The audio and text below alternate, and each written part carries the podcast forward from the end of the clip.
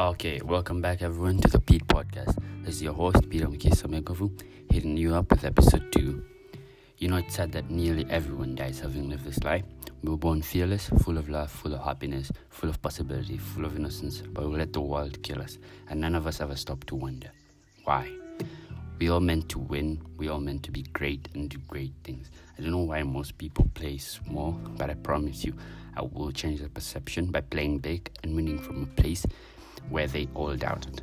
Fear holds us back. Fear of what? What others think. Fear of how we'll make money if we had to quit the ordinary to pursue our dreams.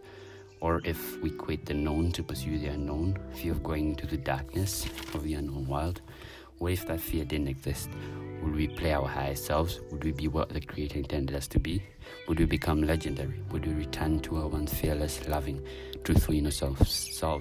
Would we even dare to dream? You see, a lot of us today are living on people's perception and opinion, and that's what holding that's what holding us back. We want to put others' opinions on a pedestal, so then we worship that. Yeah, we literally worship it. So that prevents us from doing what we want. We fear that if we told our parents that we wanted to do music instead of becoming a flight pilot, then they would say shit about us. And the long term pain, the short term pain, is what we want to avoid. Yet in the long run, we're gonna regret our entire lives. So today, I dare you all. I just beg you all please stop fucking fearing. Step out of that box and that bubble. Pop it right up. Right now, I'm fucking popping it for you. Just go out, do what you love, chase your dreams.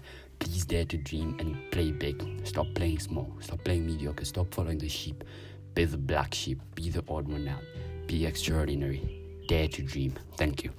Hope you all had a good time. Next time, we're going to be doing an interview with one of our music giants and hope he'll give you some insight on the music world as a youngster. And see you soon. Thank you.